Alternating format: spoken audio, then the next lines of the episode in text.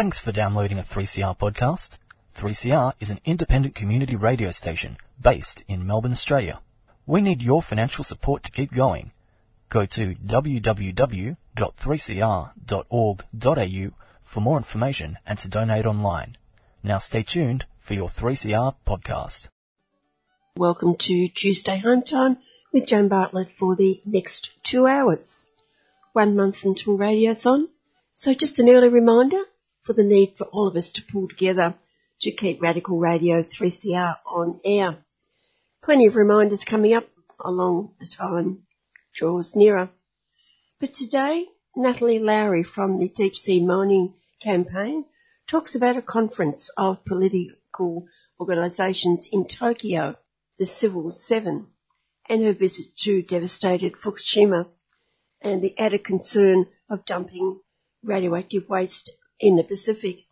May Day in the Philippines with activist Peter Murphy and former diplomat Tony Kevin with his views on Russia today and the war in Ukraine.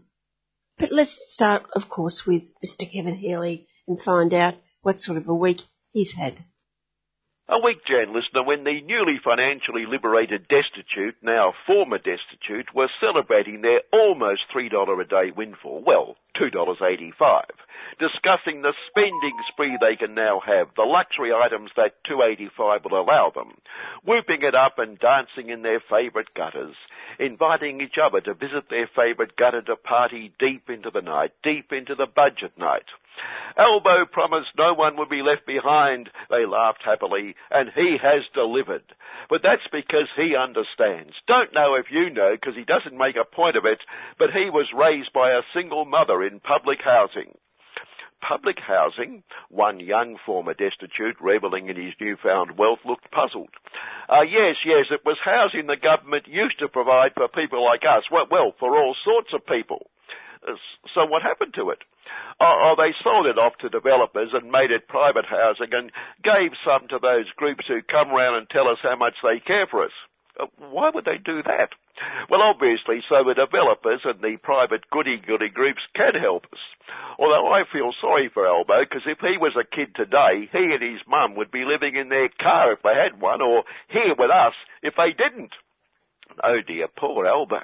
Yes, but good news for us. They plan to spend lots of money on affordable housing and the $2.85 should go a long way to helping us there.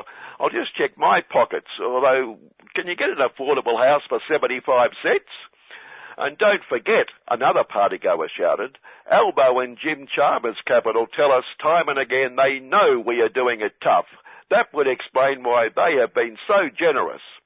And another newly financially liberated reminded them, don't forget the government has to find 38 million a day for 30 years, and some say it could end up as high as 57 million a day for the nuclear submarines that will ensure our security in these gutters, and trillions more on train killing to protect us, which makes their generosity even more big-hearted. And so they celebrated long into the night, and indeed last heard was still celebrating, still partying, still enjoying the high life in their favourite gutters, showing how Albo and Jim really do understand that people are doing it tough and the extraordinary lengths they will go to look after them. By the way, Jim, we asked Jim, what is affordable housing? It's housing people can afford, or more correctly, sold or rented at 80% of market value uh, as determined by whom? Well, those who understand the market, the developers, the real estate industry, the, the Property Profits Council. We found a homeless bloke who had 75 cents in his kick and he was wondering, you've got to be joking. And you've given millions to the big developers who are making a killing out of the build to rent market, which caters for the top end of the rental market. How will that help those doing it tough? This is a carefully calibrated policy to help the people a socialist government cares about. What, developers, real estate, property industry? No, of course not. Those doing it tough, carefully calibrated, remarkably clever really, for if we can provide this benefit for the top end of the market, it will free up the bottom end of the market for those we care about. Uh, but how will that make housing affordable for those doing it tough? By uh, by, um, uh, by by well, obviously because it's a remarkably clever, carefully calibrated, thoroughly thought through policy, and it has the full support of developers, the real estate industry, and the Property Profits Council. Uh, thanks, Jim. Pleasure. Despite going to extraordinary lengths to help those doing it tough, Jim and the team showed much less consideration for those making a patriotic effort to make life better for all of us. The budget made life tough for the poor great resource behemoths, ripping more tax off them for no better reason than the great patriotic behemoths are making trillions in super duper over the top obscene profits from true blue Aussie resources, making it surprising that the mining giants uttered not a word of objection to this new crippling impost, reducing their profits to no more than super duper over the top obscene. Okay, okay, sure, there were two proposals put forward by the Treasury which would have raised trillions more than the trickle the government will receive, but sensibly, the government sat down and negotiated with the mining giants who put forward their own proposal on how much tax they should pay, and obviously it is a very good proposal because that's the one the government adopted with a few sensible conditions like new mining ventures have a seven-year moratorium before before paying the tax. That that makes sense because it gives them seven years before they have to spend money on their tax lawyers on how to avoid it sorry, how to meet their legal tax obligations. it's grossly unfair how people accuse the caring business class of avoiding tax, of tax evasion, when none of them do. They just find ways of not paying it so they meet their legal tax obligations. Or as a former filthiest rich of the filthy rich, Lord Kerry of Waterhouse put it, anyone who pays their taxes is bloody mad and Lord Kerry never, never broke the law in not paying his taxes. Oh, and the mining giants can also make all sorts of claims to reduce the extra tax, so it's a puzzlement as to why we haven't heard a word of a complaint from the poor dears. Complaints, though, from the caring business class party about this spectacular generosity to the most destitute of the destitute. Their windfall will increase inflation and hurt not only the most destitute, but all true blue Aussies. This irresponsible spending will destroy the world as we know it. It threatens the very foundations of the True Blue Aussie society, the very fabric. It ignores middle True Blue Aussie. Not so big economic guru Angus Tailings predicted Armageddon. Uh, giving the most destitute of an extra $2.85 a day will destroy the economy? Absolutely. We demand that these dole bludgers get a job, contribute to the profits of their caring employer, which makes us all better off. This is by far the worst decision since the people voted for the socialists. That bad, Angus. That bad. The caring business class lot have found this week's path to the government benches, middle true blue Aussie. Every interview with any of them stresses the budget ignores middle true blue Aussie, middle true blue Aussie, middle true blue Aussie. So if you're tall or short, bad luck. You're gonna miss out. Speaking of the caring business class lot, talk about intellectual jealousy, listener. Canberra University Professor Chris Wallace article in the Saturday paper under the headline, sit down if you're not sitting down, you, you won't believe this, under the headline, maybe Peter Duffer's just not that smart. Can't envy be cruel. I, I can feel our collective shock like an earthquake. How could anyone question Constable Duffer's intellect? Like you know. Why, he passed, well, we presume he passed, the Queensland police entry test, one of the great academic challenges. Why, Pete's such a deep thinker, he said we must reduce emissions and must increase our supply of and reliance on gas and fossils and must have nuclear energy. So how could anyone question such intelligence? Shame, Chris Wallace, shame. At the big event that had us glued to our tellies last week, the heir with no hair made a speech to honour his father, our head of state, in which he eulogised, We're all so proud of you. And I thought, what is there to be proud of? Because the only contribution his father made to becoming the king was getting born. Once he survived childbirth, it was a walk-up start. Oh, well, maybe the hairless one was proud he had survived the childbirth, which we're the same to be proud of when he becomes our head of state. And Albo, Big Supremo Anthony Albanese, said he swore allegiance to our head of state in His Most Gracious Majesty's home country, his heirs and successors, like the proud son, because that's what the True was he people would want me to do. Well, listener, he didn't ask us. Maybe we're just not true, true blue Aussie people. Unlike those vigilantes up in Queensland, Her Most Gracious Majesty's land, out to set young Terra Nullius kids straight, prompting states of the State Supremo to plead, don't take the law into your own hands, the police are employed to do that. And they sure do. Constable Duffer could attest to that. On matters legal, one of the great corporate citizens, Boral, was dragged before the court over exposing workers to silicon dust for years, not enforcing masks or protection when it knew the dangers, facing maximum fines of one and a half million, but walking away with a fine of a hundred and something thousand because the bed said it had submitted an early guilty plea and was sorry. Of course, they're all sorry when they get sprung. Not as sorry as the exposed workers who face a painful death.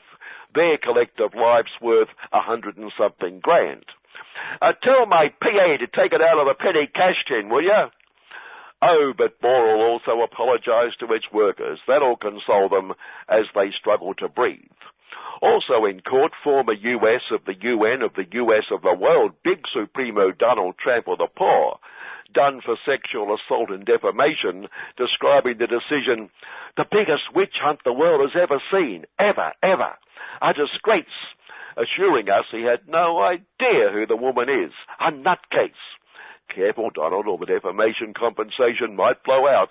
And look, it's quite possible he does have no idea who she is, because he didn't need to look at her face or consider she might have a name and the number one US of train killer, General James McConk Millens, came here to tell us to spend more than our record spending on train killing. The purpose of my visit is to come and talk about issues of mutual concern and how we can work better together and how we can continue to build the strength of our alliance. Uh, and how can we achieve that, James?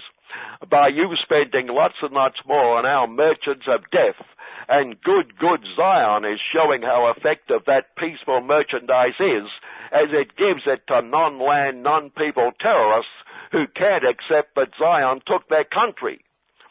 That 38 million nuclear sub deal is just a drop in the ocean, in the US of ocean, which in the interests of war is peace is every ocean. But finally, what hope satire when he then talked of peace through strength? George Orwell can't compete. Good afternoon. Commons Social Change Library is an online collection of educational resources for those campaigning for social change. It collects, curates and distributes the key lessons and resources of progressive movements around Australia and across the globe. The library includes over 500 resources covering campaign strategy, community organising, activist history, digital campaigning, diversity and inclusion, and much, much more. It's free to access the library, so check out the collection at www.commonslibrary.org. Commons Social Change Library is a 3CR supporter.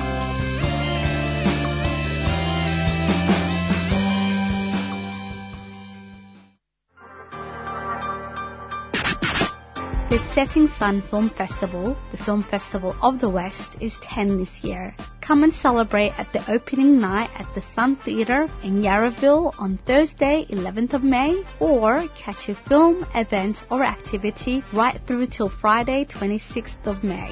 All Setting Sun Film Festival details and tickets are available online at settingsun.com.au. The Setting Sun Film Festival is a proud 3CR supporter.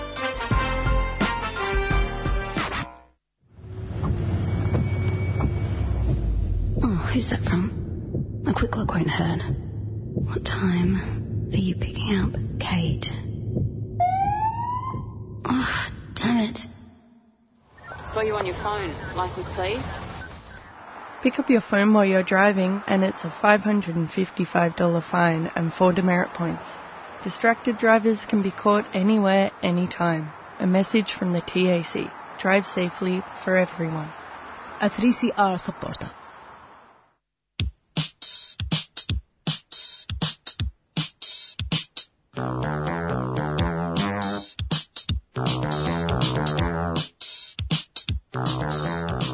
என் ராசாவின் மனசிலே இசைஞானி இளையராஜாவின் இசை கொண்டாட்டம்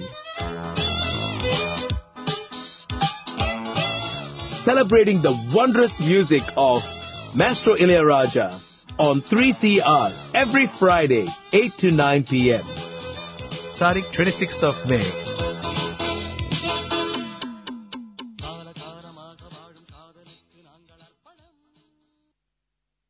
On Friday, the 14th of April, representatives of key Pacific civil society organisations spoke at the Civil 7 Summit in Tokyo, Japan. Natalie Lowrey from the Deep Sea Mining Campaign was there and I asked her first, what was Civic 7? Myself under the Deep Sea Mining Campaign with our partner in Japan, uh, Pacific Asia Research Centre, PARC, we sort of worked together to bring over some of our partners from uh, the Pacific. So there was Tita from Tonga and Apelli and Lisa from the Pacific Network and Globalization um, to be able to attend and also have a session at the C7, which, as you said, is the Civil Society Summit where a communique is pulled together to hand over to the G7. So it's really the only way civil society can kind of put into the G7 meetings as such. So our kind of key thing was realizing that deep sea mining wasn't really on the radar within the civil society space, particularly in Japan. And so our partner organization in Japan was very keen for this to be a chance to do that. That was, that was a big reason we went to the C7, but we also traveled from Tokyo up to Sapporo to Hokkaido, island above uh, the main island where Tokyo is. And uh, we met there with a whole lot of activists and had another session, which was while the um, G7 Environment Ministers meeting was going on, um, where we shared, we we talked obviously in deep sea mining, but we heard from uh, activists in Japan working around biomass. We heard from activists who were challenging a potential radioactive waste dump in Hokkaido, which is the waste from Fukushima, as well as some other sort of climate justice issues. So it was a really great way to hear what's happening on the ground in Japan, but also share that deep sea mining is very much a Japanese issue with the Japanese government being engaged in the international space, but also um, wanting to open up in their national waters. Well, just going back to the Civil 7 for a few more minutes. It's a divided Pacific, isn't it? Some nations, not too many, are in favour. How many are against? So in terms of nation states, Pacific nation states, you have uh, Samoa, Palau, Fiji, New Caledonia, Vanuatu, uh, New Zealand, if you're going to include that in there, that have, have, very much come out as a sort of alliance um, calling for a moratorium. And then there's some, some states that are sort of, I guess, in the sort of in between. And then there's clearly the states that have entered into contracts with the metals company, which are Tonga and Nauru. But along with the states, you have a very strong civil society that are completely opposed, and that's the Pacific Blue Line. That includes churches, like the Pacific Conference of Churches. And there's also the Pacific Parliamentarians against deep sea mining, which is something like 25 parliamentarians around the Pacific. So there is quite a strong a movement against the industry going ahead, but of course it's challenging because Nauru and Tonga have taken on these licenses in the international waters with the metals company. And the Cook Islands is particularly, the government is particularly pro, not so much civil society, but the government is, is very pro deep sea mining, although the opposition recently in Cook Islands came out with some major concerns. Well, where does that leave Australia? Well, at the moment, we are currently lobbying Australia, um, and we believe in, in civil society, and this is Deep Sea Mining Campaign and Greenpeace Australia with the support of the Deep Sea Conservation Coalition, which is an international coalition that we're both members of. We deeply believe that Australia needs to have a position very soon, and it should be following in the footsteps of New Zealand. So we're in the process now of speaking across four of the ministries, which includes Penny Wong, Industry Ministry, which is King, Conroy, Pat Conroy, who, you know, has sort of uh, ministry in the Pacific, and also Plibersek, Minister for Environment, Tanya Plibersek. So it is across four portfolios, so we have to engage with all four portfolios. And so at the moment we're just in discussion. So we're, we're really hoping that in the next few months that they can come out with a position of a very, at the minimum a pause, but you know preferably a moratorium on deep sea mining in international waters. And the conclusion to that Civil Seven meeting, which will go to the G7, has it already gone? Yeah, so the communique was created, and, unfortunately, so civil society things don't always go perfectly they deleted the paragraph on deep sea mining. And because they did this, Tita from Tonga was very upset. So she had an intervention, a very powerful intervention that went on Twitter in the space saying this is incredibly disappointing. We're not only fighting climate issues and we're frontline to that. We not only have been tested on by nuclear, you know, the nuclear industry, we've now got this whole new industry wanting to open up in our oceans. And you didn't even commit to leaving that paragraph in the communique to go to the G7. So that was kind of an unfortunate situation, but because of our intervention and because of our session that we had on deep sea mining, which included me talking about kind of giving a 101 what is it, Tita talking from a very strong climate perspective of why this is not needed when they're de- already dealing with the climate and it's, you know, it's not going to help us solve the climate issue by opening up our deep seas. And Lysa finishing up as a youth from Fiji just talking about the movement that was happening, including the, the building moratoriums across the Pacific. So from that, there is now the G7 youth who have come out with a very strong statement. So it has had a ripple effect. And actually the G7 ministers, the environment ministers, there was, they did talk about deep sea mining and the concerns of not having enough science. It certainly wasn't as strong as we want it to be, but it's still in there in their communiques. So that's very important. Um, so there's still a chance to kind of build it within the main GSC, G7 meeting. So we hope that does happen. And who made the decisions to delete deep sea mining? Well, there's organisers within the C7 and uh, we're not really sure why that happened. Like, we're obviously, you know, they've sort of been taken to task now. I don't think they'll be doing that again. I think it was more around poor process than anything else, unfortunately. Which just shows, you know, like when you have big groups of people together, it's not always perfect we just have to keep trying. And then if things don't maybe go right, then we have to make sure we intervene in our own spaces to clarify why that's really important. And that's, that's something we were able to do. Um, but, you know, as a result, we did connect with other NGOs in Japan, including Amnesty, Greenpeace, the Peace Boat, and Friends of the Earth, and they're all very keen in, within Japan to take this issue on. So I think, you know, regardless of that, we still got some really good results on being able to move the issue within Japan. Also, do you include scientists in your discussions? Uh, in the movement, yes, there is a huge amount of scientists. In fact, there's 700 plus scientists that have signed a letter or calling for a moratorium, and that's an online sort of website portal um, where they continually grow. We have some very strong scientific allies like Diva Amon, who's a very renowned uh, deep sea scientist from Trinidad and Tobago.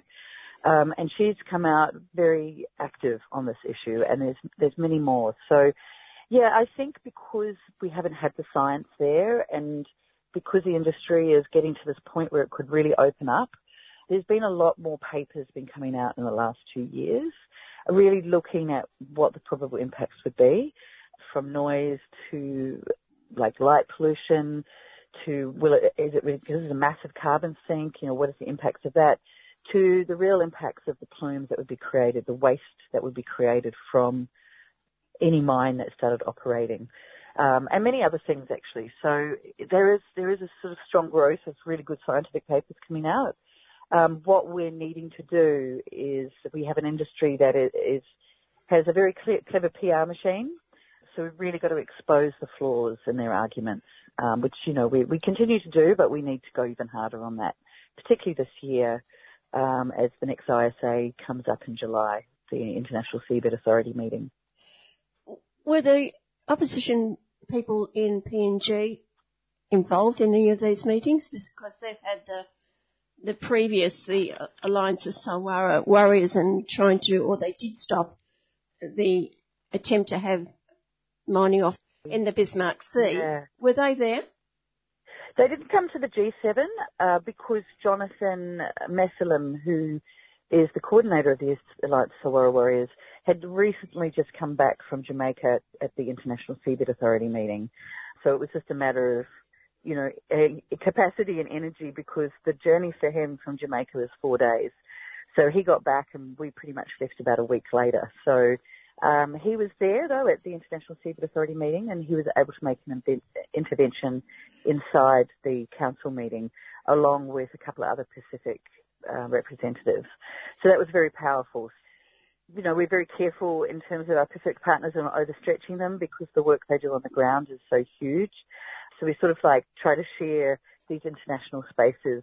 And Tita from Tonga had not had a chance to to travel this year, so we we talked with her, and it was really great to get Apali and Lisa from Fiji because they were younger activists, younger campaigners, and we feel it is just as important to have the youth in those spaces. Lisa's only 25, so to have her speak at the C7 and the other events we had was really great, and she got interviewed actually for a magazine there, like a environmental magazine.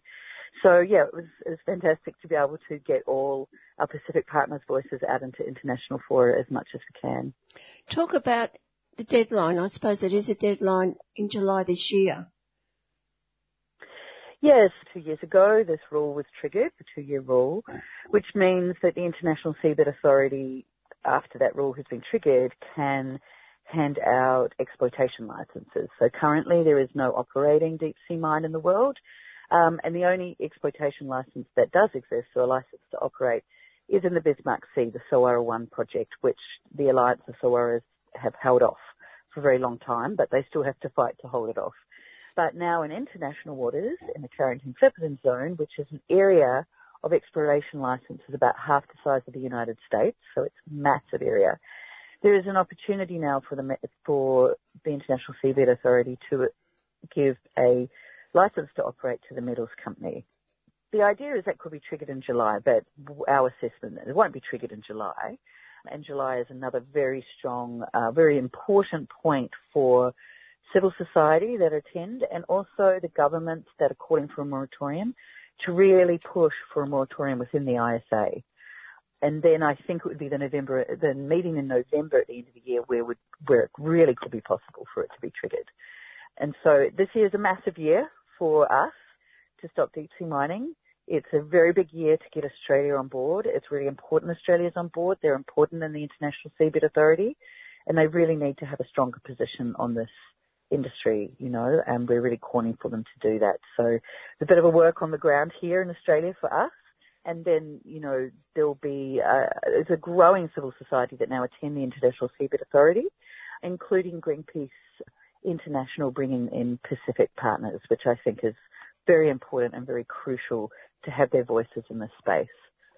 Talk a bit more about the International Seabed Authority and the, the politics around that organisation. Sure. So the International Seabed Authority was set up as part of the UN Law of the Sea, the UNCLOS, and it has around 169 states represented in the ISA. So it is like a UN body, but it's kind of its own turf in a way. And it's based in Jamaica, so the head office is in Jamaica. The head of the International Seabed Authority is, or the General Secretary is Michael Lodge. And so the concern for many of us is that Michael Lodge is in bed with the corporate players. So there's a bit of a corporate capture of the ISA. This was exposed actually in a New York Times article by a journalist called Eric Lipton around in March. So, you know, this is not sort of conspiracy theory. There's a re- real concern of his connection to some of these mining companies that obviously want to open up our deep seas. And so for us, we believe that the ISA is not fit for purpose. It should really be overhauled. It needs a new structure because the International Seabed Authority really is responsible for over 50% of our ocean because that's the deep sea, right? Maybe even more than that. And that is the heritage of humankind. if they're going to be pushing these regulations to go ahead and they're going to be pushing for deep sea mining, and yet the most of humans around the world don't even know it exists, there's a real issue there. Uh, that's one. The other is, you know, the sort of cultural heritage sides of stuff, including obviously Pacific cultural heritage, but also other cultural heritage like lost ships and things like that. But also very important is the concern around the ecosystems. And they should be there to help protect the ecosystems as well as a body. Definitely not be desecrating it as deep sea mining will when it goes ahead. There is absolute certainty that it will. And it will be long lasting because our deep seas, they move at a very different time, very different, very slow time. The nodules that they want to mine or harvest, but actually it is almost like strip mining, um, are sort of potato size, and they take millions and years to form, and they have certain life that live off them. So this is the big concern is opening up this massive space. If this happens, it will be the largest extractive development the world has ever seen. So, you know, there is serious concern of the impacts that this will have on the carbon sink, which is the deep sea, but also just how far the plumes will spread and the impacts that will have over time. Who are the companies who are pushing to have this mining and is the Pacific the main area or are they attacking the oceans all around the world? So the Pacific is very much the main area, but there is concerns in the Indian Ocean and the Atlantic Ocean. And so, you know, there, there's definitely other places of concern. And the main companies is, well, the metals company is the main company in terms of the PR machine for the industry, and they're very aggressive with that, and they're the ones who have signed these contracts with two states, Nauru and Tonga, and uh, sorry, and Kiribati. So there's three Pacific states that they've signed current contracts with. But there's also Odyssey Minerals, Blue Minerals, um, you've got some big companies in the background like Allseas, uh, which is a big shipping company, DEME, which is a big dredging company. You did have Lockheed Martin, but they've just sold out to company Loke, which is Norwegian, but also has ties to the military and Glencore is also there in the wings, and Glencore is a big mining company. So we're doing a lot of digging. A lot of our focus, we do finance advocacy, is focused on the metals company because they push so much of this narrative that deep sea mining is needed for the green transition, as well as other peculiar messaging. Um, but we're also, you know, monitoring. So Maersk has recently divested, and they're a big shipping company from the metals company which is really good news, and that's partly due to work on the ground from Deep Sea Mining Campaign and WWF. Um, but we're also working with banks to make sure they put in their policies to not invest in deep sea mining. So currently there's about 10 banks that have taken up that policy and will continue to do that with banks and investors. And of course we've got to realise that this is a, a new venture. They've got to work out the machines, how they're going to get it to the surface, what happens if there's That's an right. accident. Mm. That's right. So, I mean, there's concern really that whether this is even economical in the first place. And the ISA did allow the metals company to test last year in the Clarion-Clipperton zone. And as a result of that, some scientists on board leaked video footage as well as their concerns, um, which we released to to the public and to the media in January this year. Um, the metals company have come back and said, oh, it's nothing, don't worry about it. But, you know, it's like they didn't report it. They weren't going to report it until we have, you know, had exposed it, which is a deep concern. So the thing is, this is going to take place in our international oceans, out of sight, out of mind, particularly what's going on underneath the ocean. And there's a whole point of concern. So there's a concern of plumes at the bottom where the machines will be sort of strip mining these areas. And then there's a riser pipe that goes right up to a ship um, um, up on the ocean where that's processed. And then there's another wastewater lot that goes down to the mid-ocean. So there's two sets of plumes you've got to worry about as well as any other sort of spills that come off the boat. And we worked for two years with an oceanographer using 88,000 images of deep sea flora and fauna and we basically the modelling showed that on one site, the metals company's TOML site, which is the Tonga Metal Company site, that one operation the modelling that was done on the plumes using this sort of, this incredible sort of oceanography sort of data set thing showed that those plumes would get to Hawaii within three months and to the northern Line Islands of Kiribati. So imagine if you had two mines or three mines or all that area mining, there is absolutely going to be a serious amount of pollution that we won't be able to control because the oceans move. So that's that's very much the concern that we have and scientists have and churches have and people across the world have. So what they hope to do is develop a, a ginormous machine, I'd imagine, plonk it down mm-hmm. on the seabed, attach it to a huge pipeline, and that pipeline goes mm-hmm. right up to the surface. What's going to happen if something right. happens? To, what's going to happen if something happens to that pipeline on the way? Well, that's right. There, there you go. That's another whole area of, uh, you know, accidental, possibly man-made accident, where you're going to have a serious amount of pollution come out, and then how do they? I don't know how they fix that, right? I mean, we've seen this with oil rigs. It is different to gas and oil mining, but there is some technologies that will be the same. But it is going to have an impact for sure, whether they have these man-made accidents, which are very possible. We've seen this over and over again. Or whether it's just the actual doing of it is going to create such a, a you know, mass plumage pollution, but also the tracks they leave in that ocean is going to take a long time for anything to regenerate down there. A very long time. That is, it's not like compacted mud. It's like the sort of sediment that's very soft. And so, you know, there's all these variables that um, the industry can't really prove that they can really control this, and that's that's the concern. The other thing is we just don't need it. They're pushing this because there's this drive for you know transition minerals, and of course we need to transition out of fossil fuels. We all know that. We have climate change is real. but do we need to mine our deep seas? Do we need to mine our deep seas and open up new sacrifice zones? No, we don't. We don't at all there there is this sort of you know push that oh we need to mine more, and we will probably have to mine some metals more to transition, but we can think about how we do that and where we do that. We don't need to be opening up all these new mines and all these new sacrifice zones, particularly places that you know we should be leaving protected, like the deep sea. Ignoring the impact on the culture of the many peoples in the Pacific. Yeah. Well, that's right. So that's something Elena Elena Hill took from um, Ipukarea Society in Cook Islands. She had an intervention at the International Seabed Authority, and her intervention was the first intervention that talked about Pacific cultural heritage. Because these people voyage across the Pacific, they have their own.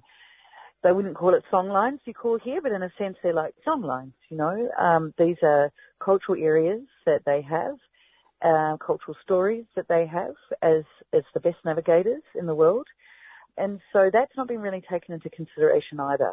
Um, and it must be taken into consideration. And the people, the Pacific people that are, you know, obviously advocating against this industry talk very strongly to that.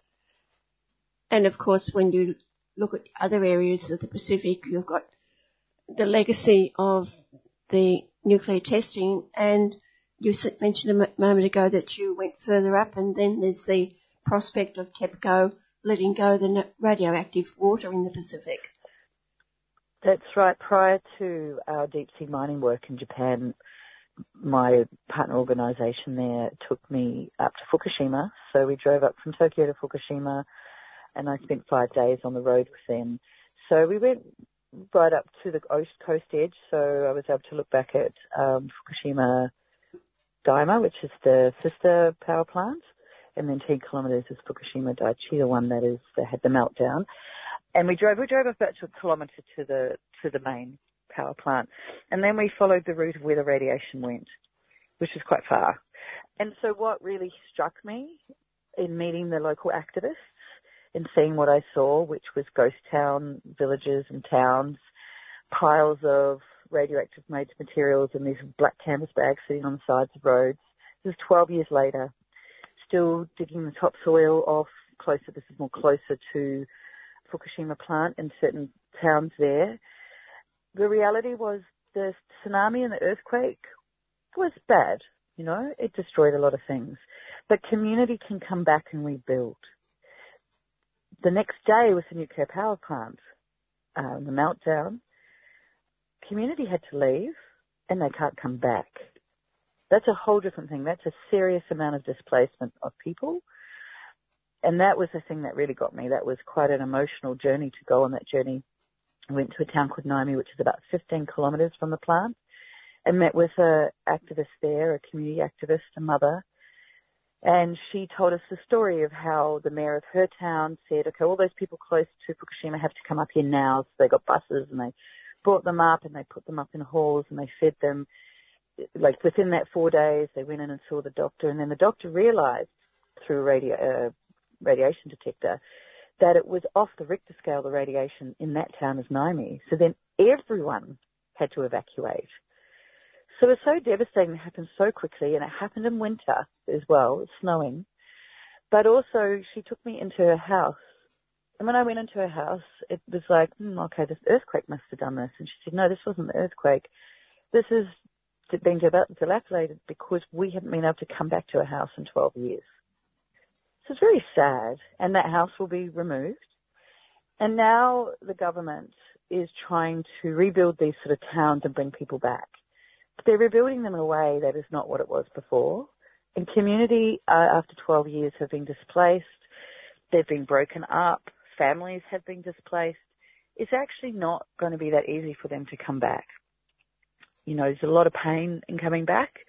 Um, so that just shows you this, the impact of a nuclear power plant meltdown. And obviously that's, that's the human side. We still don't really know, like the long-term health, what's going to happen to people that were exposed. We then travelled through a few other towns and we went 50 kilometres away up, kind of a bit more into the mountains to stay with an organic farmer, uh, Saji-san. Now, they have all these beautiful mountains there that they know they can't walk into and forage for mushrooms and herbs that they had once done traditionally, probably for generations. And they have been able to come back and grow, but they started keep plant, kept planting rice and growing rice right through the, all those first three or four years so they could keep testing.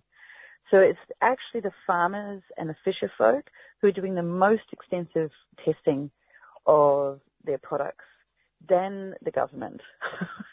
so their levels of radiation are, they tested a much higher, like, you know, uh, lower rate in a sense, like, so it can't be over a certain amount, which TEPCO in Japan have a higher rate. So really the fisher, I trust the fisher folk over the farmers over the Japanese government. And it's quite amazing what they're doing to try and keep their their economies going, their traditional economies going, because Fukushima was the food bowl of Japan, and in the 70s it was seen as a sort of backward place because it wasn't industrialized, but it was the food bowl, it was agriculture, and they were like, oh well, we'll just you know industrialize it by putting these power plants here. Those power plants feed Tokyo. That's all they do. So it's not really supporting Fukushima. and, you know, it's, and then Hokkaido is now possibly going to be one of the waste dumps. Here's Tokyo, who's really what benefited from the nuclear power plants, yet it's these other provinces that are um, the ones who are wearing the problem. And that's that's you know really was really obvious to me. And also, community on the ground really do not want that waste put into the ocean, not because it will impact their people. They know it will travel and it will impact other people across the Pacific after we travelled through, we ended up at Fukushima University and we had a session um, where we heard from the fisherfolk and the farmers and from scientists who were very concerned about how they were even decommissioning Fukushima. and that was another insight. And then at the end, I stood up and I read a solidarity message from the Australian Nuclear Free Alliance, which stood with all the communities opposing the release of the waste, but also letting them know we have a responsibility to these communities because it was the uranium from Australia that fed Fukushima.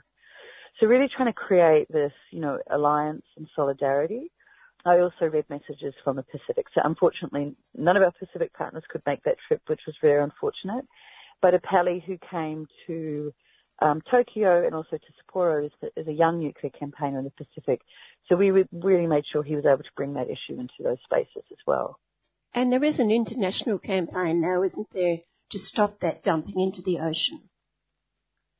Yes, that's definitely building and it's very, very important. And I think the Pacific is going to be a very important voice in that because of course, once again, they'll be impacted. Um, we did talk about actually one of the things or one of the proposals that came out was this sort of building this alliance and actually sitting down, having a proper roundtable with people, representatives from each of the countries that would be most likely impacted if that water was released to be able to, you know, build more solidarity around this, to have a stronger voice. What could they do with that water if it doesn't get dumped in the Pacific?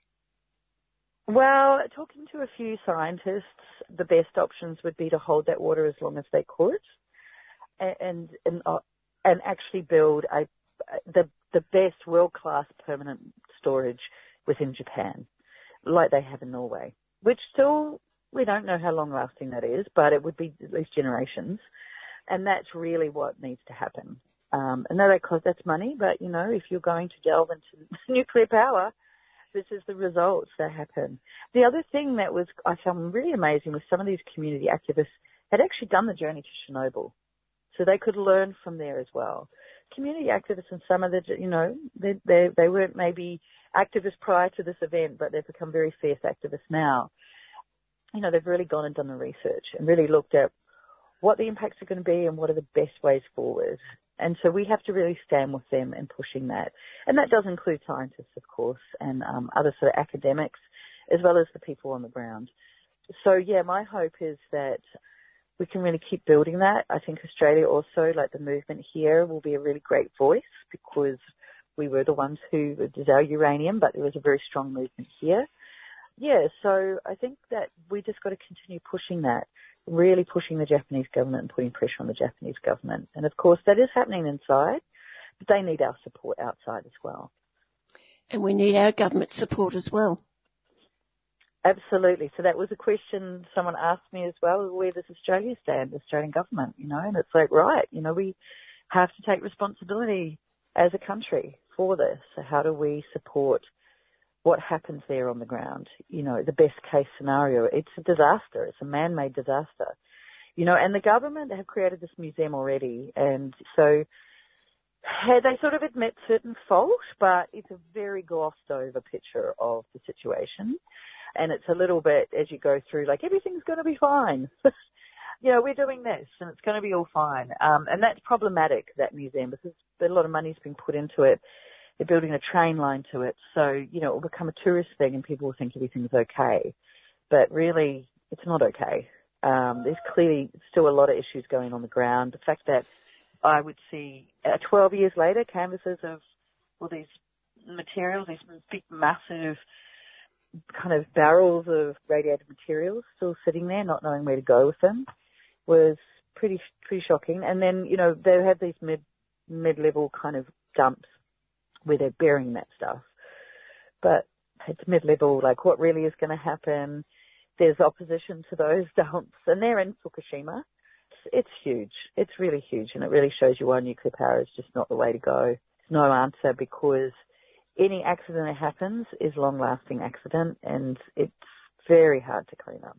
The decommissioning of that power plant is going to be 30 or more years. Thank you so much for all that, Natalie. No worries. Thank you so much, Jan. It's a pleasure to talk to you. And Natalie Lowrey is the Communications and Advocacy Coordinator of the Deep Sea Mining Campaign. Get ready to add your support during our annual Radiothon. Stay tuned, stay radical. 3CR Radiothon fundraiser June 2023. To donate, call the station 0394198377 or donate online 3cr.org.au. 3CR Radiothon 2023. Stay tuned, stay radical.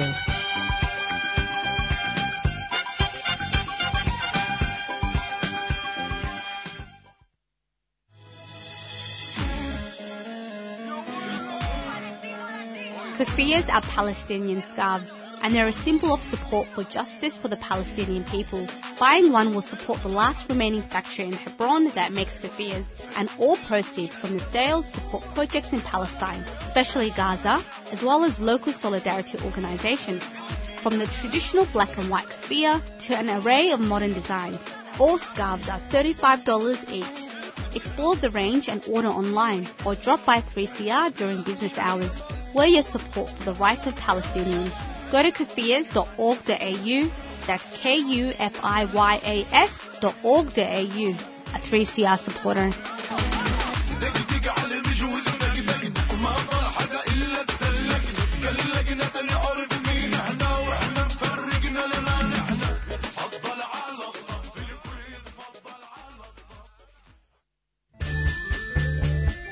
Three CR is about community, and we welcome your participation at the station. 3CR is open to a wide diversity of volunteers and is a great way to connect with Melbourne's activist community. Have you ever thought about volunteering, doing a reception shift, getting a program on air? Training in radio skills or contributing to one of the station's committees. There are many ways to be involved at 3CR. To find out more, go to 3cr.org.au and get in touch.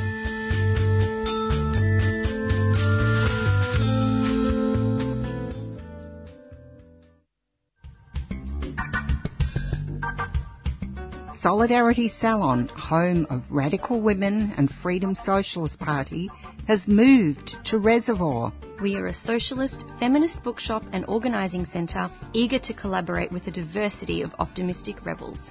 All gender identities welcome. We're at 113 Spring Street Reservoir, near Regent Station. Drop in or get contact details at socialism.com. Solidarity Salon is a proud 3CR supporter.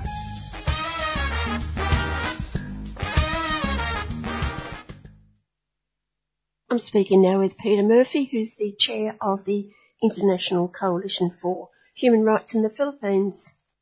May Day, you could say, is a relatively quiet day in Australia.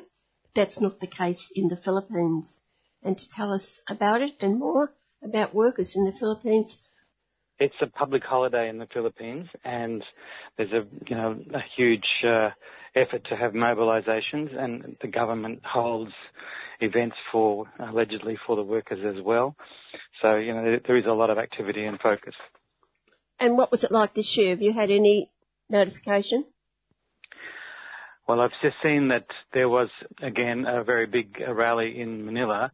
Uh, this time was organised by all the trade union centres working together. Been a bit of a pattern in the last couple of years for, especially because of Duterte's oppression, for the unions to work together much more.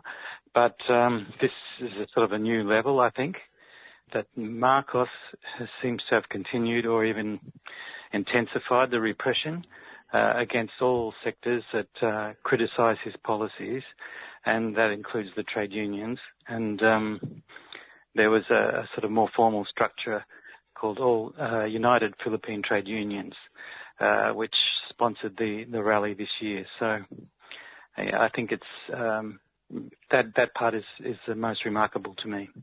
I'm sure you've been there on May Day, Peter. Is that correct? Many times in the past, but uh, I myself am banned from travelling to the Philippines since 2018. So I have, you know, it's already five years since I've been there, which uh, you know I, I, find really disappointing. But um, yeah, I think I would have attended maybe 15 May Days in the Philippines, something like that. What are your memories of the last one?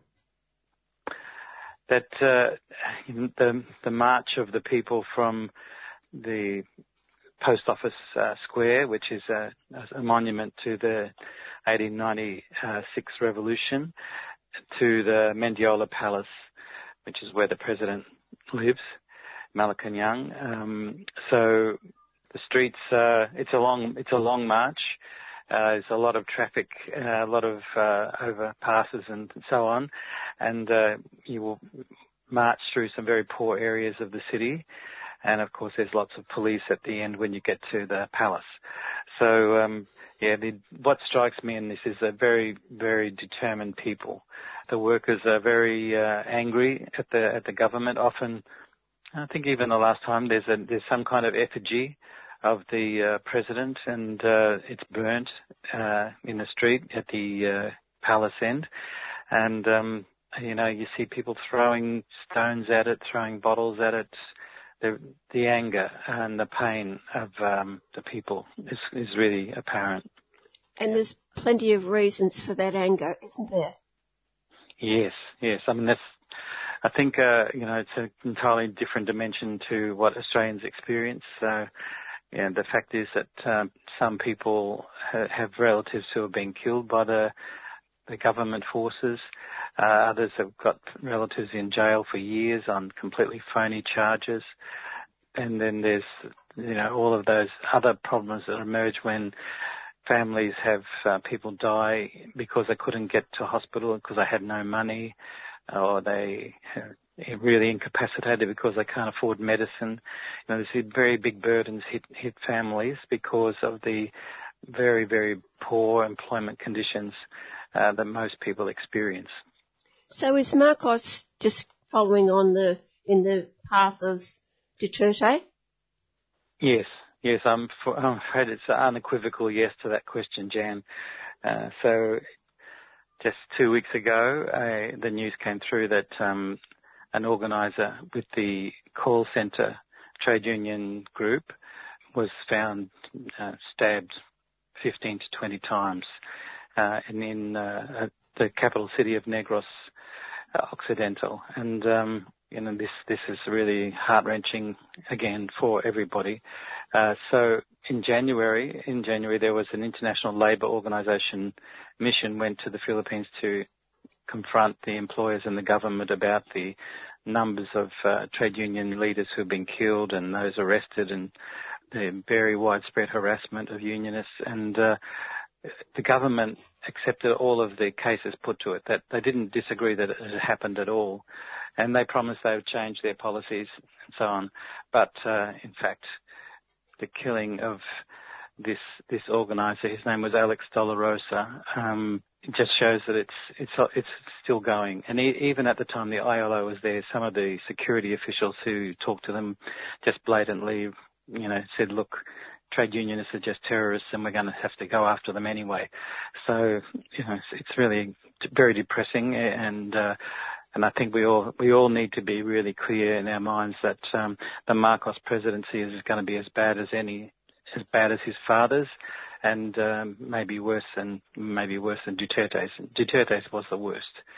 So yeah, I think I think we all have to face up to that, and we trying here from the Australian end to get the Australian government to face up to it as well. Well, it must be terribly difficult for the people of the Philippines to actually face up to it because it's in their face every day of the week. Yeah, well, it's like it's inescapable for them. Uh, so yeah, facing it is what's happening all the time. Whereas um, I think for people in the international community, you can sometimes, uh, or a lot of the time, people just prefer not to, not to uh, mention it, not to acknowledge it's happening, pretend that somehow or other this can all keep on going. And uh, you know, Australia is, seems to be having deepening security ties with the Philippines, even even as we speak. So. Um, there's, there's, there's quite an important argument or debate to be had in Australia, and, and I think we'll see it at the international level that at the ILO, at the UN, the Philippines government will come under more intense pressure. Is there a follow-up to the ILO mission? There will be a report made to the International Labour Conference in June in Geneva. It's a formal part of this uh, process of the mission. So, you know, that, that there'll be a report saying that the, all of these cases were acknowledged to be true, that the government said it wouldn't have to change its policy, and then it will also, I think, say that they in, in fact haven't changed their policy and the uh, violations of workers' rights have continued and then it'll be up to the the actual conference itself to decide on uh, further action to take, which would be, I expect, uh, sharper uh, criticism of the uh, Philippine government, call for the international community to reduce its uh, investments and other other forms of economic relations with the Philippines while this is going on. That's what I'm expecting to see. In other instances in other countries, have the bodies taken notice of the ILO, what they say and what they threaten? In general, they do, um, but it's it's uh, to me, a very timid sort of level of, of action. It's the high, you know, it's the highest level of trade union action you can have to go to the ILO. Um, and by the time things get there normally, they're fairly watered down. And uh, because it's a tripartite uh, structure with governments and employers and unions all together there, you know, things things get uh, compromised or sorted out in some kind of way, usually before it gets to a, a real uh, criticism. Uh, this did happen before in 2009 with the Philippines, when the Arroyo government was also incredibly bloodthirsty, and uh, many unionists were killed uh, during her presidency, and um, yet the ILO sort of fudged it at the end. So we do think it will be different this time. And I think one of the broader things that happens is that because the uh, the United Nations uh, has all these so-called compacts, there's criteria in the World Bank and the IMF uh, for human rights tests for investments and so on or loans. There will be an economic cost to the Philippines uh, when uh, the international body says yes, all of these uh, violations of workers' rights have taken place and are continuing, and the government is refusing to change. There will be a withdrawal of investment at a certain level. There will be a cost. It won't be a dramatic sort of talked about thing necessarily, but there will be this this type of thing happening. And uh, I think here in Australia, we are we are, would be considered a very important uh, country in the region to stand in the right place uh, over this issue. And uh, I do worry that the uh, despite the rhetoric coming from our government now about human rights, that nothing much is happening, and we, we will have to press them to shift their position. Just to reiterate, Peter, how much is the Australian government investing and also Australian business investing in the Philippines? Well, the Australian government has uh, got a civil aid program of about $70 million a year, and we we don't get a clear. Maybe the budget will have a number uh, that uh, shows the military side of it, but it, it's at least 40 to 50 million dollars a year for programs to do with our Navy and um, Army and Air Force with the Philippine military. And then there's also about 170 Filipino military officers uh, at any one time training at uh, Australian military academies in Canberra and Victoria. So it's a significant commitment and it's it's long standing, ongoing and uh, if anything expanding as part of this containment of China program that's is clearly unfolding. Yeah, it's uh, it's hard to you know dialogue with the government about this, uh, whether it was the coalition or the Labor government. Um, they're, they're generally you know, they want to talk about China. They don't want to talk about the Philippines or, you know, West Papua or Myanmar. But um, we have to make them talk about what's happening in the Philippines and what, what role they're playing. So it's um, yeah, it's one so sort of a, the tougher tougher end of the the campaign work, I think. And Australian businesses in in particular mining. Uh, the, the, business side, yeah, the business side is mainly mining. So here there is uh, a range of smaller Australian companies engaged. Um, one of them is uh, a gold and copper mine in uh, Luzon at a place called Didipio. It's Oceana Gold. They clearly have very close connections to the palace in, Manila. And there's a lot of resistance from the community where they're working.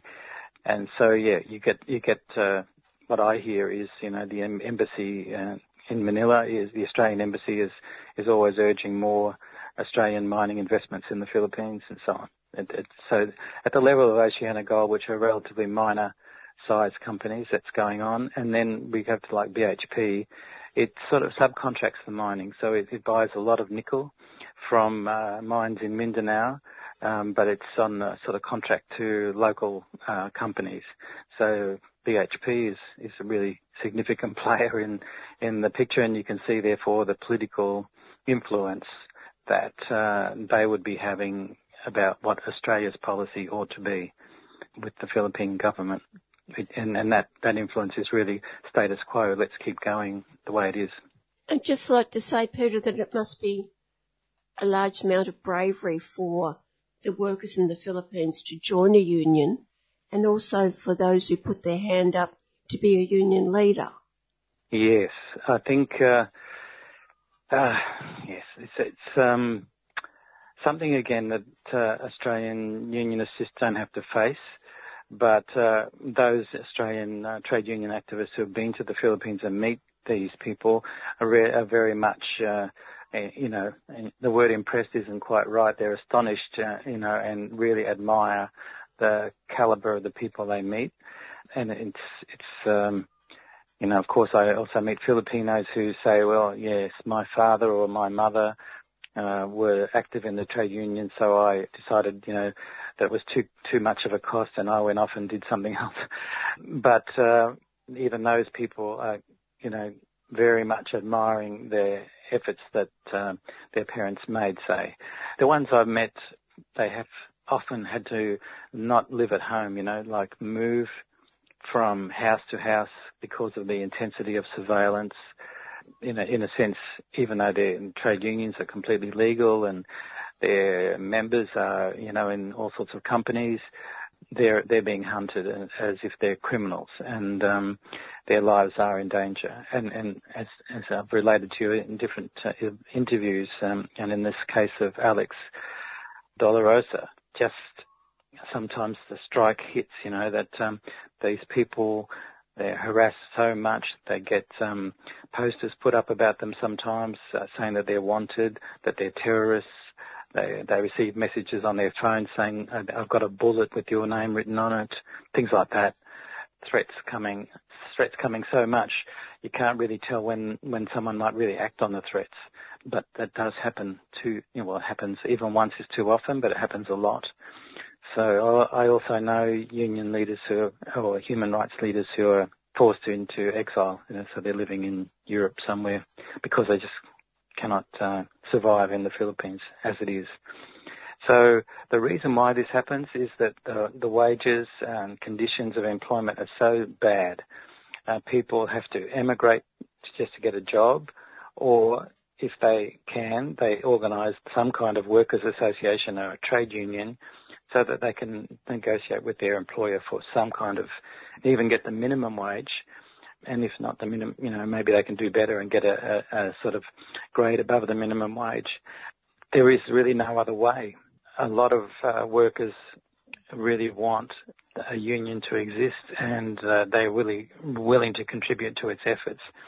So that's the reason why, for outside, from outsider's view, they look really heroic because because they are being heroic. You know, it is a dangerous uh, atmosphere or environment for workers, and those people they elect as leaders uh, are often, you know, completely aware of the danger, and they realise that somebody's got to do this uh, for the future of their the whole country, and certainly for their families.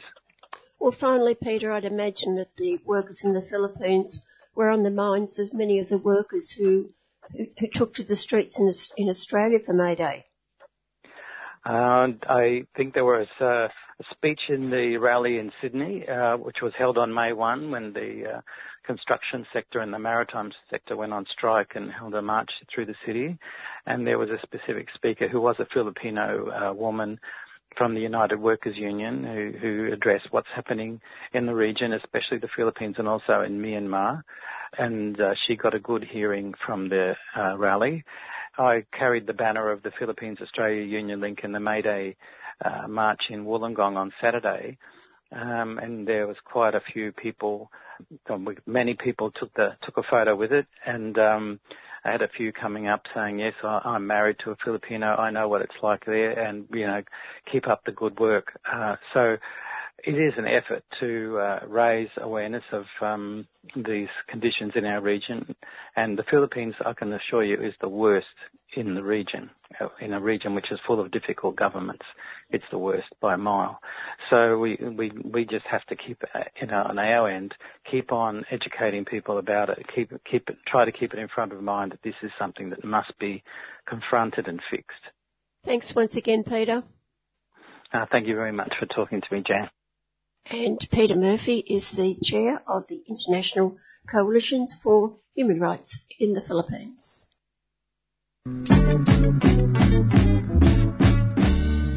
Hey 3CR listeners, a quick note from Radio Skid Row.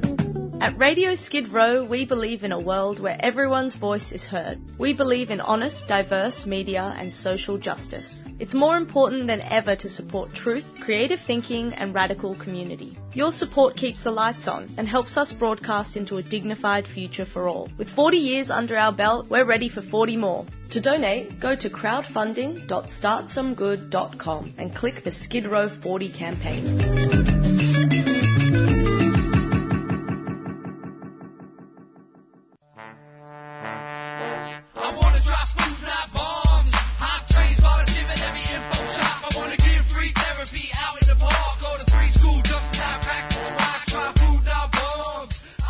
When I was new to Melbourne, I found a food not bombs flyer on the road, and I had like this fist with a carrot, and carrots are my favorite vegetable. Yeah, I think they were asking for help doing stuff, and I got in touch. We, I guess, rescue food. that would otherwise go to waste. I like the aspect of sharing food and um, not making anyone feel obligated to pay anything for it. We make a real point at Food Not Bombs of involving everyone who wants to be involved in whichever part they want to be involved in. For more information, go to fnbmelb.noblogs.org. Food Not Bombs is a 3CR supporter.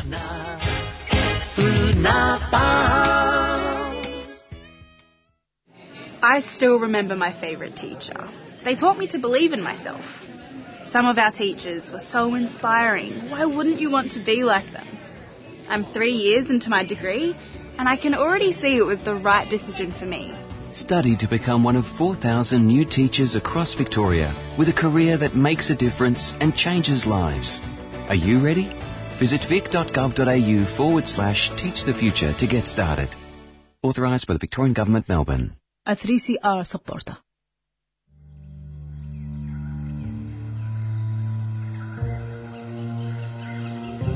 On May 20, new anti protest laws will come into effect in Victoria targeting forest protectors. Sign up to be part of a mass survey action to protect and restore forests and defend the right to protest. Surveying is the act of looking for threatened species in an area slated to be logged in order to trigger protections. All forest protectors, whether at protest camps or citizen scientists, are targeted with these new anti-democratic laws. To sign up, go to geco.org.au. Be a part of this epic survey action on Saturday the 20th of May so that we can protect and restore the critical forest ecosystems that we all depend on and defend the right to protest in the process. Goongerah Environment Centre is a 3CR supporter.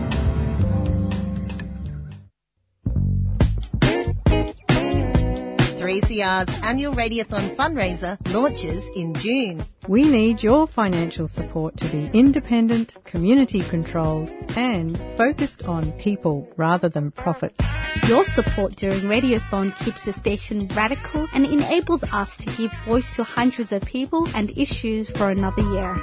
And remember, any amount you can afford makes a big difference, and all donations over $2 are tax deductible. 3CR Radiothon. Show your support during June 2023.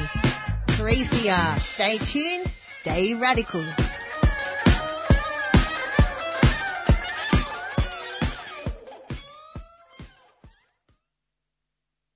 Tony Kevin is Emeritus Fellow of the ANU, a former diplomat and foreign affairs advisor, a self-published author, outspoken supporter of Russia, and condemning of what he believes is the propaganda surrounding the war in Ukraine. Today we talk about that war, the prospects for ending it, and also what it means for the UN as the world moves away from US hegemony towards a stable multipolar system. Tony, first Russia. You first lived there in 1969 in the then Soviet Union. This was part of the Australian Embassy in Moscow. Was this your first posting? It was my first posting the year after I joined Foreign Affairs in 68. I was there for two years with my young wife and we had two babies while we were there. After that, returned to Canberra and just went on with a normal Foreign Affairs career until 1998. What lasting impressions have you remained with from those two years? Well, I wrote a book, uh, first recent visit to Russia in 2016, and the first third of the book is really devoted to my memories of those early years.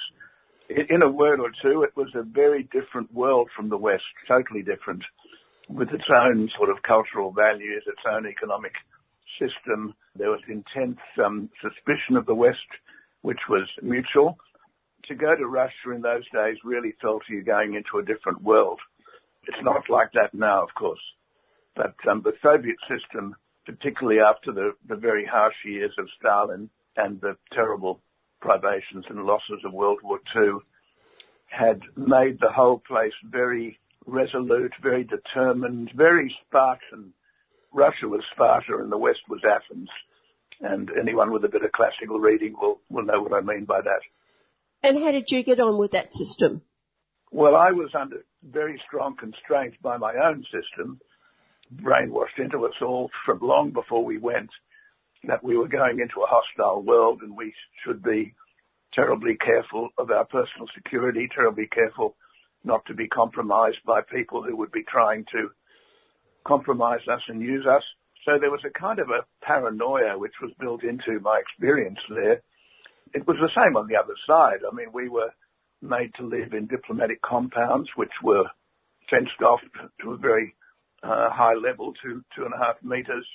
We had guards at the gate noting our movements coming in and out, anybody who came to visit us. We kind of operated as a bit of a people living in a hostile camp. On the other hand, physical security was 100% because we were so closely monitored. There was, and indeed everybody else was, it was a police state then still. There was no real possibility of any serious crime apart from the odd drunk in the street accosting you was the worst thing that could possibly happen. We had a very good cultural life, beautiful music, privileged access tickets to the best concerts and operas and ballets wonderful picnics and trips to the countryside in summer and winter because the countryside around Moscow then was all very closely held by the state, pretty accessible to walkers and skiers. And so we could just basically park a car not too far outside Moscow, uh, walk for miles, ski for miles. It was wonderful. Were you able to make friends there? No, it was discouraged on both sides from making friends the assumption was that if someone tried to make you friend, they were trying to subvert you. The only time we could have any real physical contact with Russians was in the markets when you could sort of have small talk with the market stallholders selling fruit and vegetables and so on, or traveling on trains. People on trains sort of forgot about the inhibitions and sitting in a railway carriage with someone you'd if you smiled and if you were prepared to strike up a conversation, they were too. But everybody knew that these friendships were temporary and um, they didn't extend be- beyond the, the journey.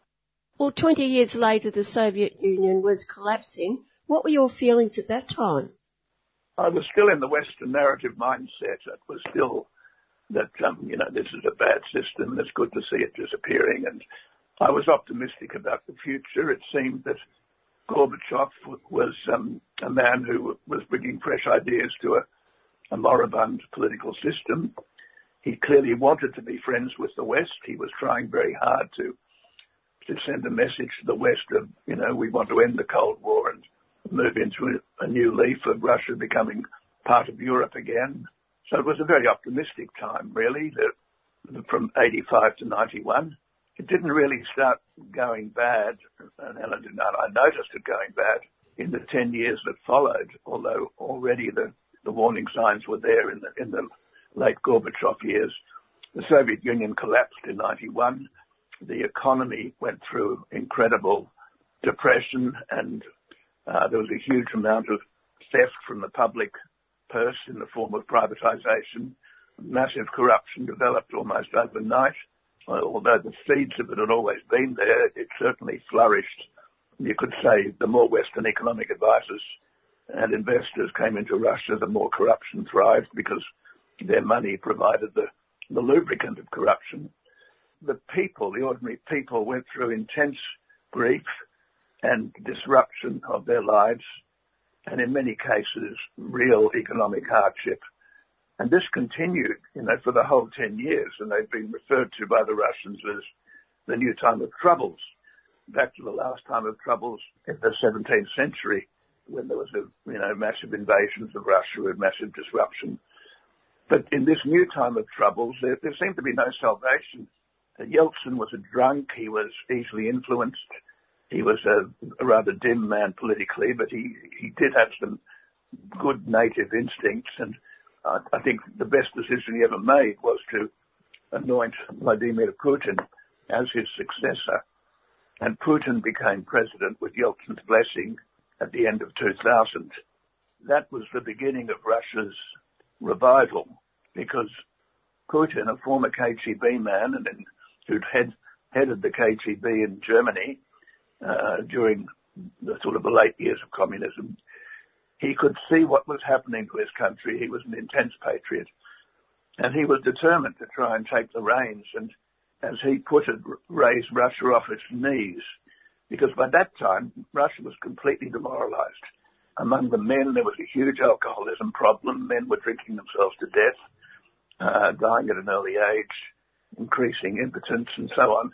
The women were prostituting themselves to foreigners, trying desperately to leave the country, start afresh somewhere else in the world. It was really on its last legs in 2000. Much of the wealth had been taken out of the country by Russian oligarchs who were busy spending it in, in the Mediterranean, in, in, in the French Riviera, in London, buying, buying huge properties in London and so on. So it, it was exploited and demoralized the country. Putin took quite a few years to take the reins again, and I, I salute his incredible political competence and um, patience in taking control of the situation. His message to the oligarchs was, you either become patriotic again and put Russia first, or there's no place for you here, get out. So the oligarchs split fairly rapidly into two groups, those who sort of left and then tried to disrupt Russia from afar using their money. And those who stayed and, and decided to commit themselves to the country and to the, to the government. And by around 2007, it was pretty clear that, that he was taking control effectively and he was beginning to improve the living standards of the people. The more he succeeded, the more that the West hated him. And let me talk about this for a minute because it's very crucial to my overall perspective on Russia there is a, an element in America that has always seen Russia as a deadly rival. And this is an inheritance from Britain because, as it were, the strategic Anglo-Saxon strategic mantle passed from London to Washington at some stage in the, you could argue about when it happened exactly, but certainly by the time I was in Russia, it was well and truly established that America was the center of the, as it were, the Anglo-American English-speaking alliance. And there was a whole body of strategic thought started by a guy called Sir Halford Mackinder, geopolitical historian, that there's a natural rivalry between the Eurasian heartland and the uh, Atlantic maritime world. This is a famous theory that has influenced people on both sides uh, in a huge and powerful way. The view in America in 1991 was, right, now we've dealt with the Soviet Union, it's gone. Now we have to deal with what's left. We want to basically cut Russia down to size, turn it into hopefully two or three different smaller states that can never threaten America again. So there was this element of strategic thinking in Washington from the very beginning. It wasn't really affected by the end of communism because it wasn't about communism. It was about the rivalry of Russia to America, which this faction in America thought of as a as almost a sort of an immutable biblical law that could, could never be changed. It, it was a bit like Roman Carthage. I often make that comparison. There were, Cato got up in the Roman Senate every year and said, Carthage must be destroyed. Carthage must be destroyed. He was expressing a, a, sort of an ideological, firmly held belief that would not be shaken by any diplomacy or any detente or anything else. And that's what it was like for these people. Who were they? Where did their power come from? I want to say something quickly on this because once again, it's, it's vital to understanding the present situation. They were, a lot of it was the influence of Jewish immigrants from the, the Russian world, from the Russian imperial world, who left Russia with a with a very bruised psychology as a feeling that they'd been basically kicked out of their homeland by anti-Semitic uh, Russian imperial power, and they had this hatred of Russia from that. And of course, that stream has been replenished by all the emigrations ever since. Then there was the Eastern European element.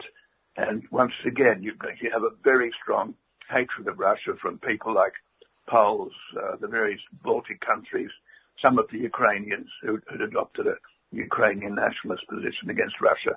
They, they all had good reason to hate Russia too, and they're very powerful politically in America, and particularly in you know certain electorates. Finally, there are the I suppose the the American strategic ideologues, the people who continue to construct a, a theology of, of Russian enmity uh, based on the, the, sorts of ideas that I've outlined before. Now, when you put these three elements together, you've got a very powerful coalition.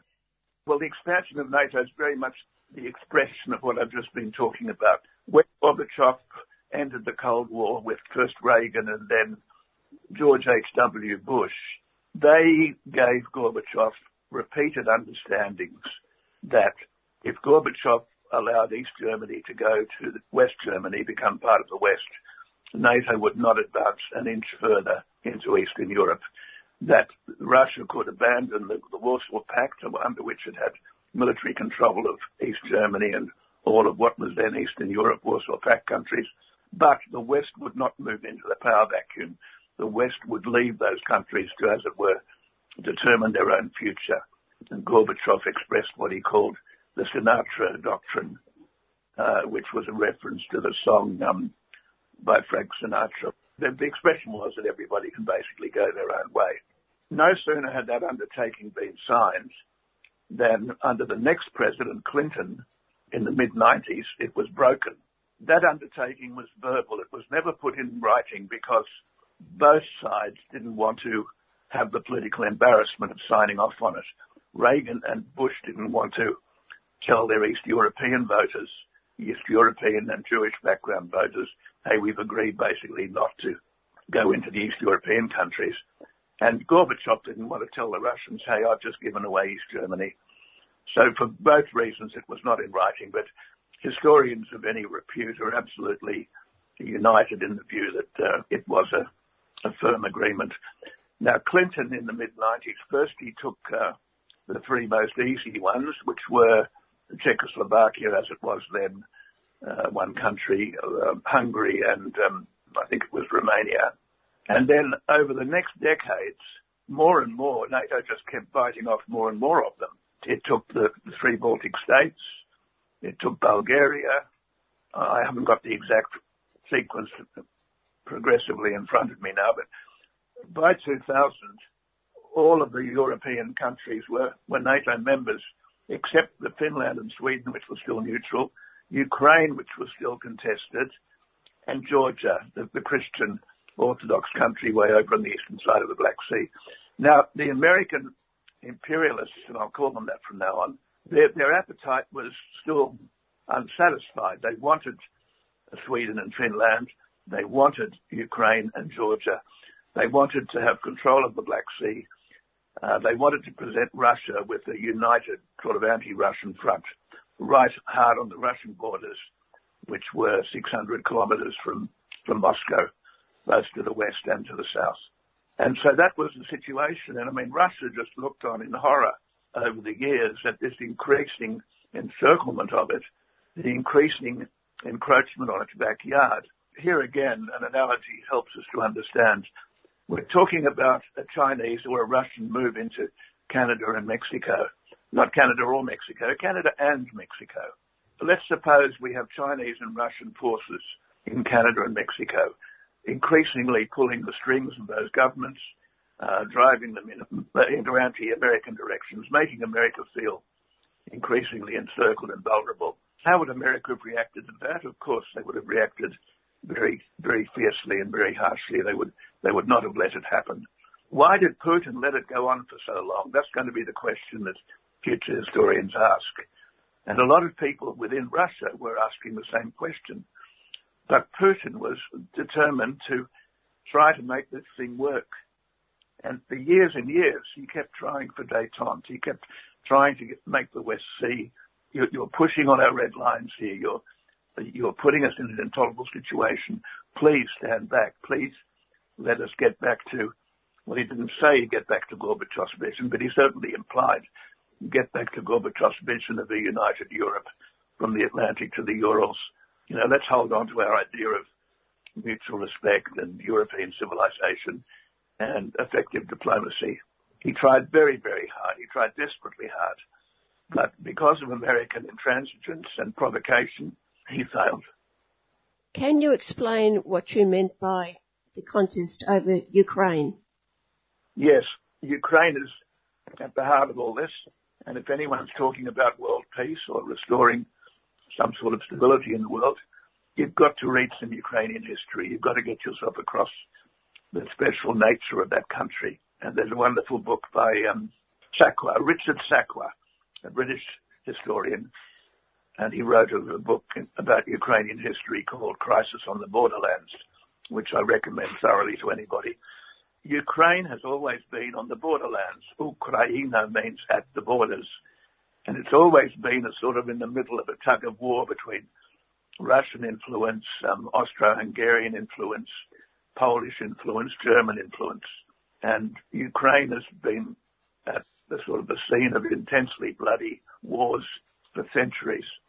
And the people of Ukraine have emerged as a multicultural country with strong elements that were Russian speaking, uh, Russian culturally affiliated, very much part of Russia, and also a large element of people who were more Western influenced, uh, Catholicism influenced, Polish influenced, Austro-Hungarian influenced, and they sort of all merged in this rather complicated ethnic jigsaw of Ukraine. And you couldn't really draw a line down Ukraine and say which half of it was more Russian and which half of it was more Western. It was all kind of mixed up. But there was a tendency to be more Russian in the East and a tendency to be more pro-Western in the West. Now, all of this was dealt with under the Tsars and dealt with under the, uh, the Soviets with a sort of a gentle hand, really some people will be jumping up in their chairs and screaming when they hear I say that, but I be, believe it was a gentle hand. They wanted to try and make Ukrainians feel a valued and welcome part of the Russian world. A great many of the political leadership of the, of, of the Russian state, both under the Tsars and the Soviets, was given to Ukrainians. They were a very important part of the empire and of the Soviet Union, both economically and industrially and, and culturally. But there was always this element that pined for Ukrainian independence. And I'll give you another analogy here, Ireland and, and, Britain. I mean, the British tried to basically make Ireland part of Britain, make the Irish feel that they were entirely part of the British world. There was always this angry, nationalistic, Irish-speaking faction in Ireland that said, no, we don't want to be any part of you. We just want you gone from this island. And it's that irredentism, that anger, that hatred it, that has to be understood. There was an element of Ukrainians that had always hated Russians, and they were waiting for their opportunity to, uh, as it were, seize their, the flag. They hated everybody else too, funnily enough. They hated Austro-Hungarians. They, they hated Poles. They hated their own Jews. So they basically wanted to get rid of all these or incorporate all of these hostile elements and reclaim their country for, for themselves. And these people got their chance when the Soviet Union broke up because from, from 1991 onwards, they were free to, as it were, extend their cultural influence within Ukraine. They set up their own so-called universities. They tried to gradually take control of the Ukrainian Orthodox Church, which was led from Moscow at that time. They tried to extend respect for the Ukrainian language. The language had never been forbidden under the Russian Russian world. It was falling out of disuse in the way that Gaelic was falling out of disuse in, in Ireland and Scotland. Economic imperatives were driving people towards becoming Russian speaking and Russian thinking.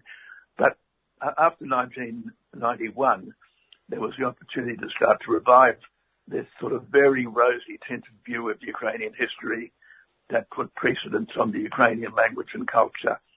the Russian side of things was just gradually sort of pushed to the side. And you started having these torchlight parades in major Ukrainian cities when when people marched through the streets with torchlights in a very Nazi fashion, celebrating uh, one of their heroes, political heroes, Stepan Bandera, who was distinguished in World War II by collaborating with the Nazis and making his followers in Ukraine very much part of the anti-Semitic um, Holocaust that took place. There were there were more Ukrainian Banderists at Babi Yar the, the Nazis kill, murder thousands of Ukrainian Jews than there were German Nazis. That tells you something. Anyway, all of this would have been manageable, I think, were it not for American interference. Uh, this is where I come back to what I was saying earlier. There was this strong element that thought, hey, we can use Ukraine with our money, subvert Ukraine, achieve a regime change towards a, a definitely anti-Russian regime, and let's do this. And at the level of the strategic, you might call it war party in Washington, that was a bipartisan consensus. So um, they just went on gathering strength. And the, the tragedy is that Putin didn't want to recognize the danger here. He could see the danger, but he thought, oh, look, the Ukrainians are our brothers. So many of them are Russian speaking and Russian culturated. With our help, they will control this. We, don't have to take any strong measures. Ukraine's an independent country, part of the post-Soviet world, and uh, we can just basically hands off.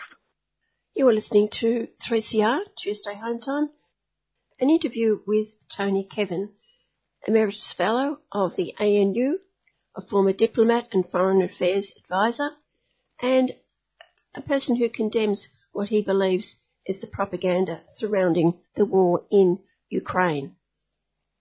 Bringing us up to 2014. By 2013, after one or two failed attempts earlier to achieve regime change in, in, in Ukraine. The Americans tried once or twice, but they didn't quite have the strength at that stage to do it. But in 2013, the political sort of constellations came together that there was a very strong debate going on in Ukraine about whether it should join the EU or not.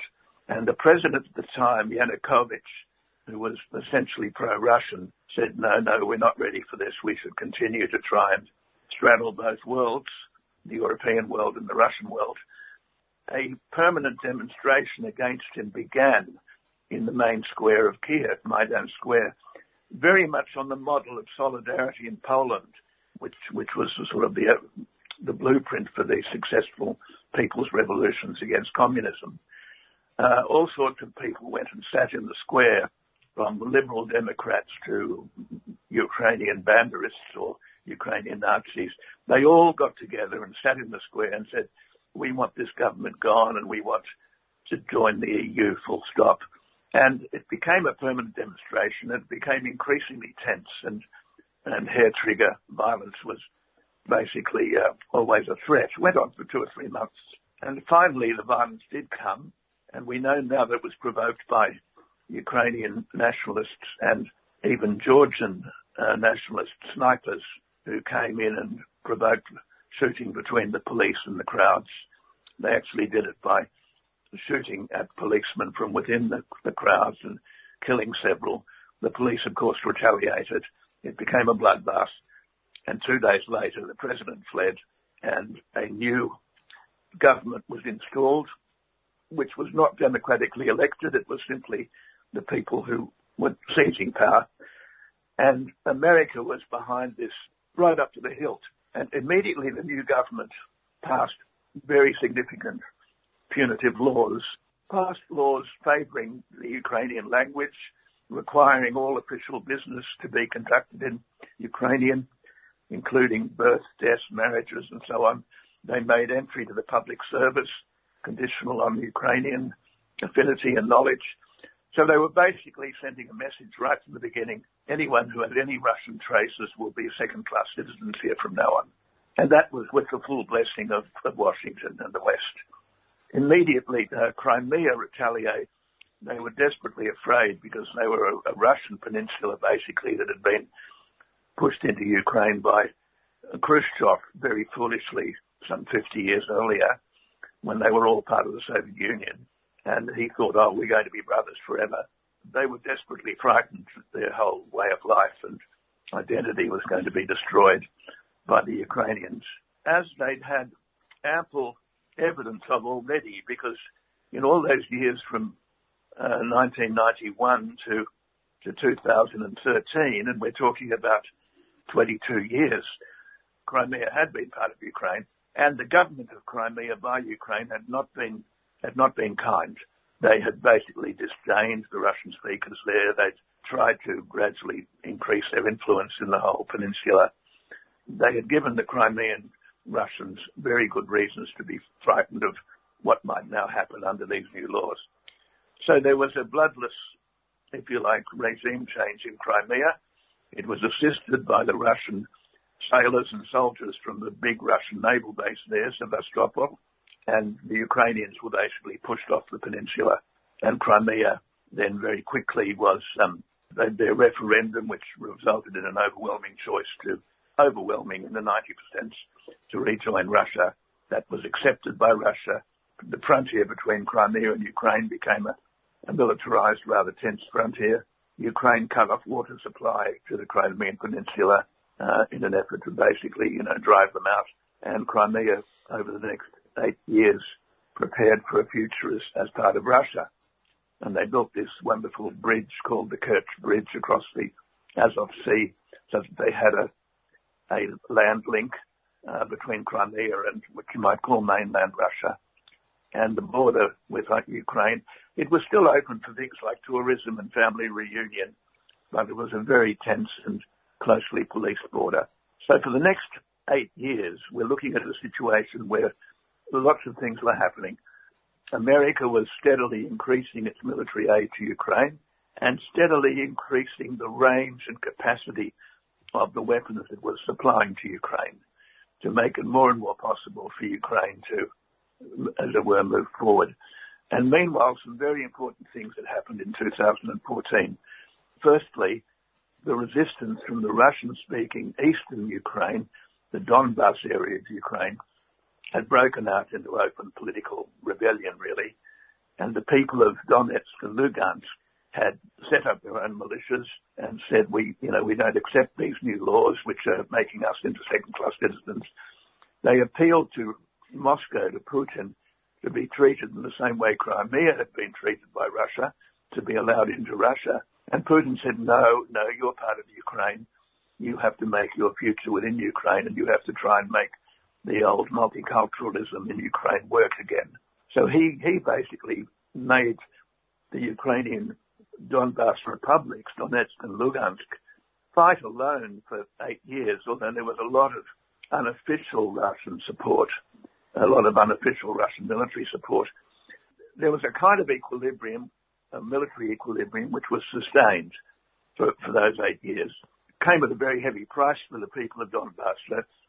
There were 14,000 people killed on both sides, mostly on the, the Donbass side, and a great many of them were civilians, women and children, old people, who were basically killed in, you know, pretty much random artillery bombings of, of towns and villages. Uh, 100,000 refugees were, were created, people who lost their homes in the bombings. This is, the, this is the history which hasn't been told in the West, deliberately so. But um, there were huge human rights violations against the people there. Now, the other major thing that happened in 2014, just three months after the Maidan Square revolution or, or regime change, was an exemplary massacre of pro-Russian people in Odessa. Odessa was is very much a multicultural city, very strongly Jewish, very strongly um, Greek and Romanian and so on. It's and the Russians in Odessa are very Russian. It's as Russian a city as as Moscow or St. Petersburg. Hardly any ethnic Ukrainians were there. They were provoked by Ukrainian nationalist thugs who were bust into the city in large numbers there were rival street demonstrations. The, the Banderists had the numbers and they basically manhandled and pushed the pro-Russian demonstrators, who were unarmed, of course, into a, a major symbolic building, the, the, the, trades union building of Odessa. which was a big four-story building. They essentially sort of herded them in there, locked them in, didn't, didn't lock them in, but surrounded them and made it impossible for them to leave, and proceeded to set fire to the building. The police were there and, and looked on. They didn't try to intervene. The people who tried to come out were killed, and, and people who jumped from the upper stories from the fire obviously fell and were injured or died. 45 people were, were murdered on that day. There have been no arrests. There has been no judicial process, although everybody knows who the ringleaders were, who the people who did it were. It was basically an act of deterrence to send a message to the rest of Ukraine. This is how you Ukrainian pro-Russians can expect to be treated if you dare to resist us by force. It's something that's never been forgotten uh, among the, the Russian-speaking Ukrainians. They were deterred, they were, they were intimidated into obedience to a state that many of them secretly fear and detest. Through the, the decade from uh, 2014 to 2021, tension gradually increased, hostility gradually increased. Putin, through all these years, was still trying to, to achieve a political resolution through the Minsk Accords, the Minsk process, of negotiation with Western powers, primarily Germany and France, to say, look, please take this regime in Kiev in, in hand, bring it under your control. If they want to be part of Europe, fine, but, you know, please make them behave like Europeans. Please make them respect human rights in, in Ukraine and, and we can talk on that basis. He thought that was a genuine negotiation, but we know now that the whole thing was a fraud on the part of the West. They were basically buying time for the Ukrainians to rearm the country and indoctrinate the country more thoroughly against Russia. So between 2014 and 2022, something very dark happened in Ukraine. A basically, you know, problematic country, but still with a lot of decent elements, was turned into a, an anti-Russian garrison fascist state.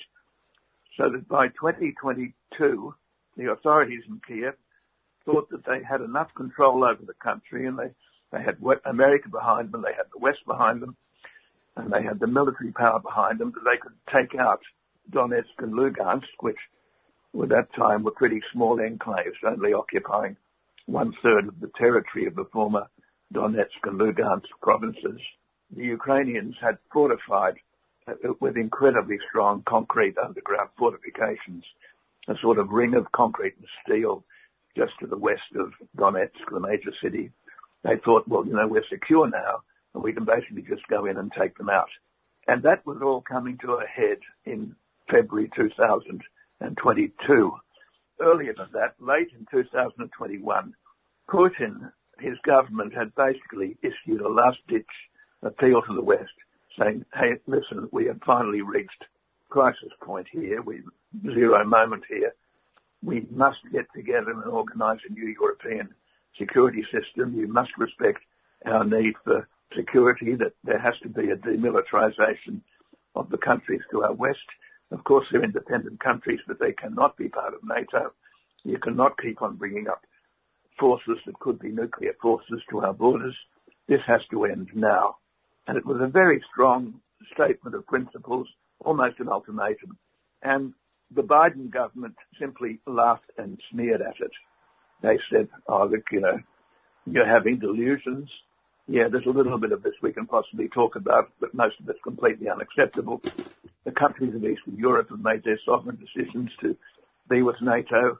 They have a right to do this. You're just another country. Get back in your box. We have nothing to talk to you about. So there was a complete refusal to treat Russia with any respect or any seriousness. And then in February, it became clear to Russian intelligence that the invasion of Donbass and Lugansk, the long-awaited invasion, was being prepared. That this was going to result in terrible hardship for the people of those depleted or, you know, shrunken provinces. They were going basically to either be killed or pushed over the border into Russia or basically turned into slaves. And it was quite clear by this time that the Ukrainian regime did think of them as slaves. They called them orcs. If you know your Lord of the Rings, you know how human beings regarded orcs. there was so much hatred there, so much hatred, and so much fear, so that people of Lugansk and Donetsk, they could see from the way the artillery shellings were, were mounting exponentially to soften up the area in preparation for an in, invasion. They made the last ditch appeal to Russia. Putin still had one arrow in his in his um, quiver. He said, "Right, let's accept your independence from Ukraine, and we will sign a mutual security pact that we will protect you from any aggression." That was all done within a matter of days. When that happened, I, I raised a sigh of relief actually because I thought, well, finally America and Kiev will see sense. They'll accept that, as in Crimea, there's now two independent pro-Russian states here, which will eventually become part of Russia. That was clear. They're under a mutual security pact with Russia, so that will be the end of the aggression. And meanwhile, Russia had obviously done its contingency planning and had put 120,000 battle-ready uh, troops along the northern border of Ukraine as a deterrent. Look, if you people do anything crazy against Donbass, we will then come down towards Kiev and towards Kharkov to the central major northern cities in Ukraine. And so we are deterring you from craziness in, in Donbass by, by this deterrent measure.